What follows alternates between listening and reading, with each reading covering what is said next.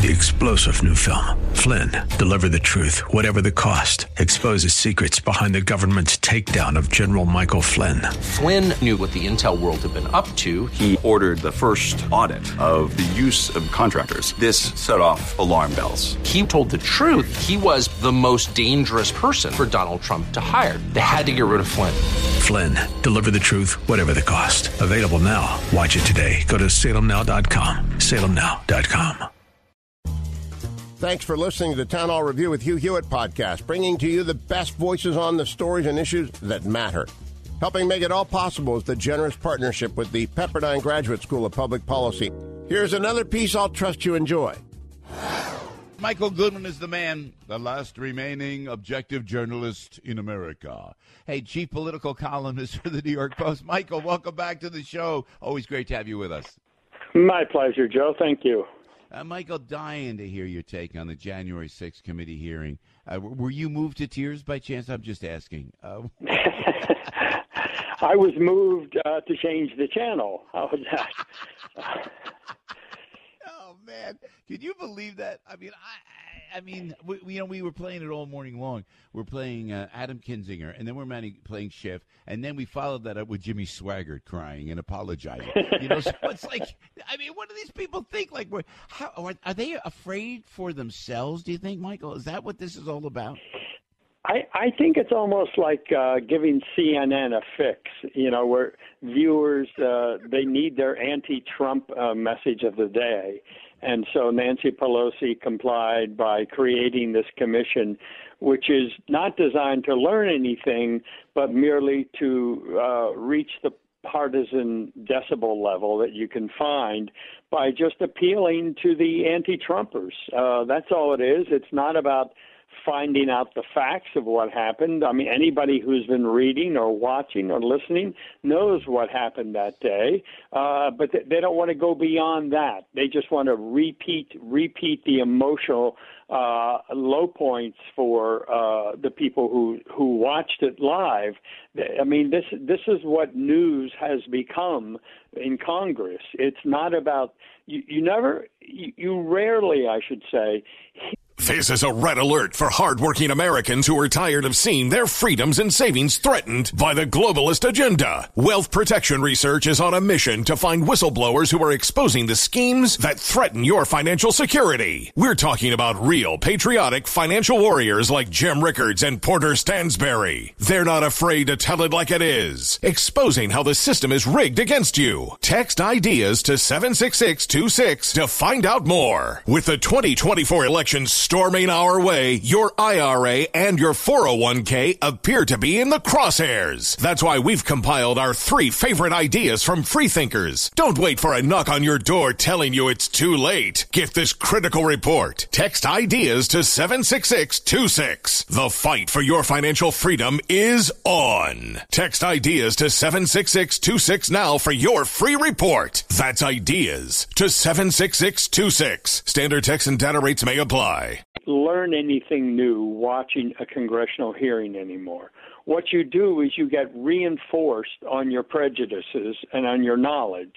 And so it doesn't break new ground. And, so I think Congress has become, you know, just like a rerun of uh, your favorite partisan ideas and moments. Uh, it, it's tragic what. And I blame Nancy Pelosi mostly because I think she has become so partisan and she just hated Donald Trump with such a vengeance that she could not see straight. And so, I mean, the double impeachments, even you know, including the one after he left office. I mean, all of it. None of this is about good government. None of it's about the Constitution. It's about partisan, partisan, partisan all the time. And look, we shouldn't kid, kid ourselves. I mean, politicians play politics, but they're also supposed to do the the good things for the country, regardless of politics. If politics lines up with that, so much the better for them. But they're not supposed to be 100% partisan. And that's what it's become. And I think that is the death of it because it's boring. It's predictable. It's the same thing over and over. So I saw that yesterday. I said, I know what happened. I know what this show is about. I'll, I'll watch something else. Yeah, amen. I think you I think a lot of people felt that way. But walk me through this. I have to be careful with this, uh, Michael. Uh, uh and we understand uh, it was really dumb to go into the Capitol, but this they're calling this an insurrection. Politicians are crying, and because they're so visibly shaken. Capitol police officers are crying because they're so visibly shaken the guys, most of the people who ran in to the Capitol had horns on and were dressed like Mama Luke's just walking around aimlessly. Most of the people. So if they were afraid of this, and it's the United States Capitol, how, much of a danger are we in that what if there was uh, an, Islamic fundamentalist? I, I, said this earlier. What if there was, what if the communists, the, the, the communists in China decide to really take over the capital? We are we that vulnerable? Apparently we are. I'm answering my own question, but how scary is it? They're they're frightened to death, and it was just a bunch of ragtag people who just happened to to run in and and cause a little bit of havoc, but mostly just walking around, and that scares me, frankly. Well, it, it, and, and that's why I why I am not opposed to uh, to an investigation of what happened. But part of the answer to what you're raising, Joe, is that why were they police not better prepared for exactly. this? Exactly. And that goes to the heart of the command and control structure, which leads ultimately to Nancy Pelosi. Uh, the, and the mayor of Washington, D.C., who turned down the request for uh, National Guard early on. The FBI, uh, as it so does so many times, uh, picked up this intelligence and supposedly sent it to the Capitol Police, but the Capitol Police never got it, or the right people never saw it. So what are we to do about that? That would seem to be a primary focus of this kind of investigation. But that's not what Nancy Pelosi wants to do. She wants to just tar Donald Trump and the and the handful, relative handful, I should say, of people who came there with intent to do harm. There clearly were some people who planned this, who orchestrated the the uh, the uh, break into parts of the Capitol. I mean, people with crowbars and baseball bats smashing windows, they're not innocent people. They right. came with an intent. And there, how many of those were there? Uh, and I think one of the things that has happened in this investigation is that, uh, including the federal part of this, is that it has lumped them all together. And so if you walked into the Capitol uh, when the doors were opened, and maybe the police even opened the door for you, uh, you were seems to me being treated similarly to those who brought crowbars and baseball bats to break windows and and to try to uh, chase down Pelosi or Mike Pence. Uh, I mean, to lump them all together is a great disservice yeah to the facts and to the people who played different roles. I mean, not everybody there is equally guilty of the most violent crimes, and that is what I think the prosecutors have not done fairly. That's so true. And you think those people with the bats and they, they were just uh, attacking federal pr- uh, police, which just incensed me, by the way, that you would uh, attack a police officer. I thought perhaps they are from the outside, maybe from an Antifa like group, Michael. Uh, that's a logical deduction, yes?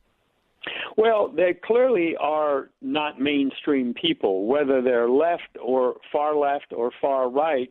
I, I don't know. I suspect there was a bit of both, mm-hmm. but that they should not be excused no matter which side they're on. They should yeah. be treated equally under the law. I'm more defensive, I guess, about the people who uh, went there to protest uh, and somehow got into the Capitol. And how they got into the Capitol should make all the difference. We saw a video, Joe, of police opening yes. the doors yes. and welcoming people in. Yes. I don't know how you can charge those people with a crime. Yeah. Uh, yeah. I, I mean, it just it defies logic. Yeah. But but I think this is something of a show trial that we're witnessing here. That was a show trial hearing yesterday designed to inflame and to enforce prejudices, not to enlighten. And so I, I, I just think that we're we're stuck now in this country in this political standoff where whoever has the power is using it to further entrench their own power and to punish the other side. That's not what government power is supposed to be about in America. Amen. Michael Goodwin, always speaking the truth. Before we let you go, sir, your new piece uh, for the New York Post, uh, Michael, is all about how Governor Cuomo is a true believer of what he says, whether it's truth or not. How insulated is the governor, do you think, Michael, that he would start to believe some of the falsehoods and distortions pushed by his administration?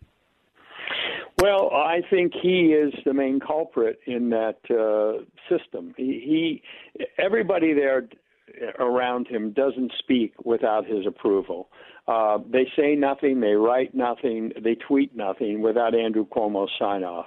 He is the ultimate micromanager.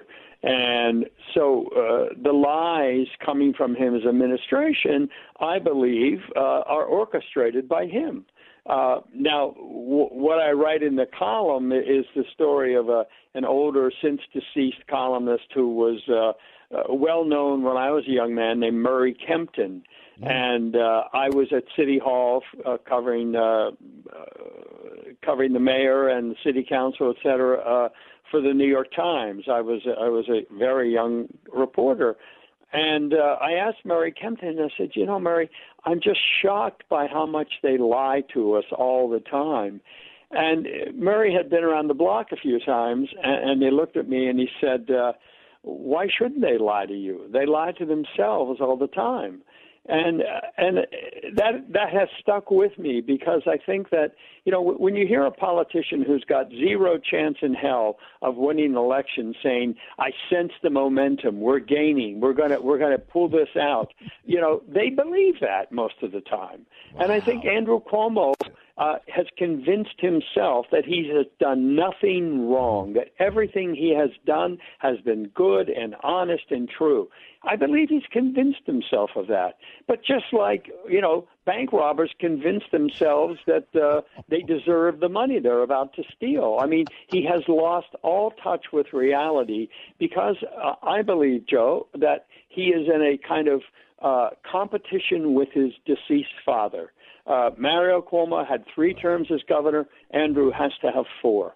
Mario never made it to the White House, though he wanted to. Andrew is going to get there. Uh, I think it's that kind of, you know, full speed ahead, blinders on, get out of my way or I'll crush you. That's what I think is going on in Albany right now. And it's very destructive, and Cuomo has no friends but uh, he's got lots of charges against him, credible charges by these women especially, and also how he hid the the facts on the nursing home deaths from COVID uh, that he helped to cause with his stupid public health order forcing uh, nursing homes to take COVID yeah. patients.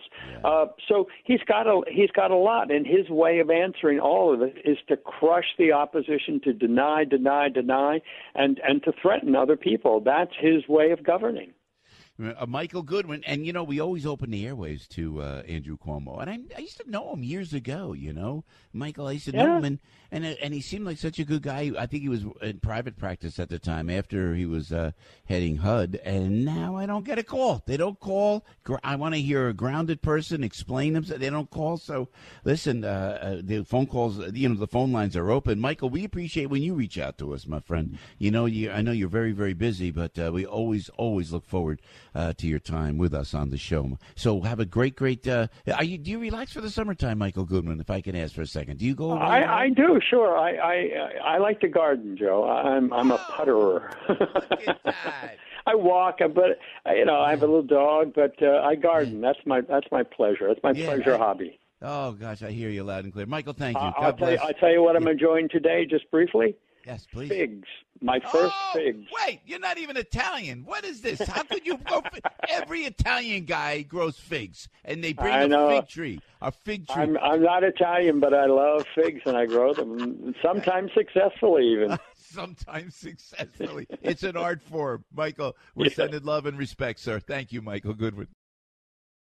Thanks for listening to the Town Hall Review.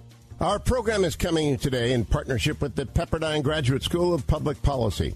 It's America's most unique graduate leadership programs offered on Pepperdine's breathtaking campus in Malibu, California. Learn more at publicpolicy.pepperdine.edu. If you're enjoying the podcast, please tell a friend to go to Town Hall Review and sign up as well today.